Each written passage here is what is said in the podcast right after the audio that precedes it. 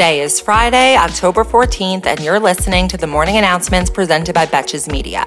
I'm your host, Sammy Sage, and the Morning Announcements is your daily five-minute breakdown of the headlines that isn't afraid to take a side and roast the most consequential reality show there is, our government.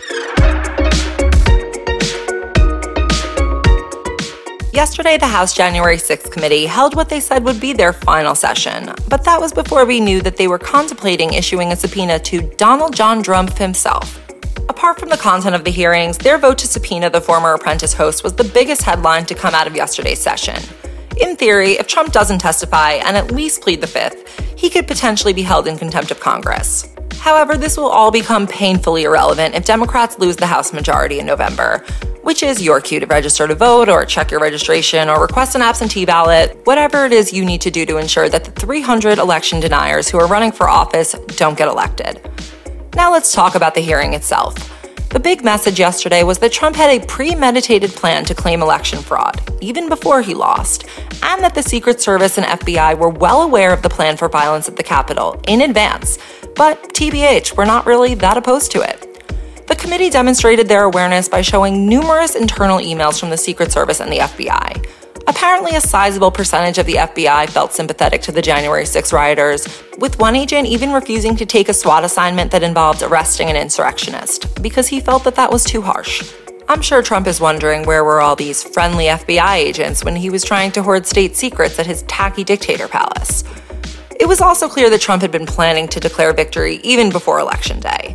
They shared an email from October thirty-first, which indicated that Trump planned to declare victory on the election day deadline for votes to be counted, which is not a real thing. But then again, neither was Greenland ever for sale, so. Anyway, the committee also showed clips of lawmakers running from the insurrectionists and footage of Nancy Pelosi, Chuck Schumer, and others talking to the D O D, D O J, local governors, Mike Pence, and others during January sixth to try to bring an end to the violence and make sure that the election certification vote would happen.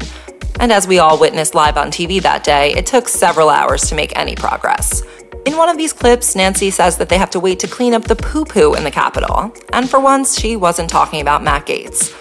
At the end of the hearing, Liz Cheney referred to the potential for the committee to refer criminal charges to the D O J, which is technically the most serious legal authority they have, aside from subpoenas and T V hearings.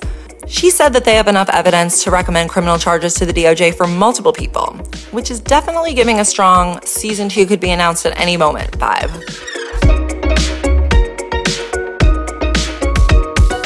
Now we're on to one of Trump's other crimes, the Mar-a-Lago documents. According to new reporting from the Washington Post, a Trump employee told federal investigators that Trump personally instructed him to move documents that the National Archives and the D O J were trying to get back. The employee's description of the instruction appears to match surveillance footage that the D O J already has, which shows people moving the boxes at Mar-a-Lago. Look, I think it is unfair to assume that there was anything in those boxes other than the eleven thousand seven hundred eighty votes, which is one more than we have.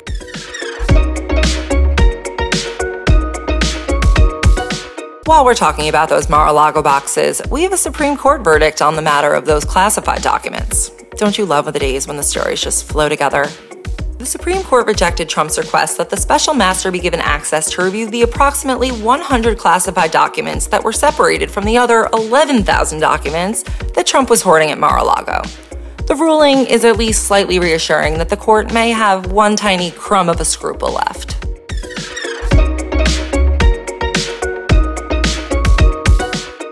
New reporting from the Wall Street Journal reviewed the past five years' worth of financial disclosures across fifty federal regulatory agencies, and what they found was a level of corruption that would make any autocracy swoon. They found that the regulators at the F T C traded stocks and funds more than officials at any other major agency. If you're not familiar with the F T C, their whole purpose is to regulate businesses and protect the public from unfair business practices. And as an agency, they have opened investigations into businesses across almost every major industry. It turns out that these officials were instead busy with trying to figure out how to make money off of their knowledge of the businesses that they were specifically entrusted with protecting the public from. As much as a third of the F T C's ninety senior officials owned or traded stocks in companies that were undergoing F T C merger review or investigations, and F T C officials owned stock in twenty-two of the roughly sixty large companies that the F T C brought cases against over the five years that they were examining. It's notable that as the agency has increasingly been investigating tech companies, they were also investing in them simultaneously. Almost a quarter of the top F T C officials, including the chairman, owned individual stocks in Amazon, Meta, Alphabet, Microsoft, and Oracle. But the craziest part? This is actually completely legal. The rules apparently contain exemptions that often permit officials to own stocks that overlap with their agency's work. Which leaves me guessing why all these Wharton grads are lining up for Wall Street jobs when they can just be federal regulators with government perks like public service loan forgiveness and free stock tips. And finally for the week, we deserve this story. C V S announced yesterday that they are absorbing the price of the tampon tax in twelve states where the repeal of a tampon tax has failed, including Texas, South Carolina, Tennessee, Georgia, Virginia, and Wisconsin. As of yesterday, the price of C V S brand period products will be reduced by twenty-five percent, and C V S is continuing to work with other organizations to eliminate menstrual taxes nationwide. Just make sure to keep using backup birth control in Texas so you don't end up taking one hundred percent off your tampon bill for the next nine months. Thank you for listening to The Morning Announcements. If you enjoyed this podcast and all the biased views shared here, you can help us grow by leaving a five-star rating on Spotify and a review on Apple. And of course, by telling your friends about it, especially the ones who want to keep up around the midterms. And if you want more news, check out our newly launched premium episodes. You can find them in your feed on Apple or by searching for Morning Announcements Extra Extra on Spotify. For this Friday's episode, I am doing a deep dive into the billionaires who are killing journalism for a whole range of reasons. In some cases to settle petty personal feuds, and in others to undermine democracy worldwide. And for profits, naturally. Until next week, I'm Sammy Sage, and now you know what the fuck is going on. Betches.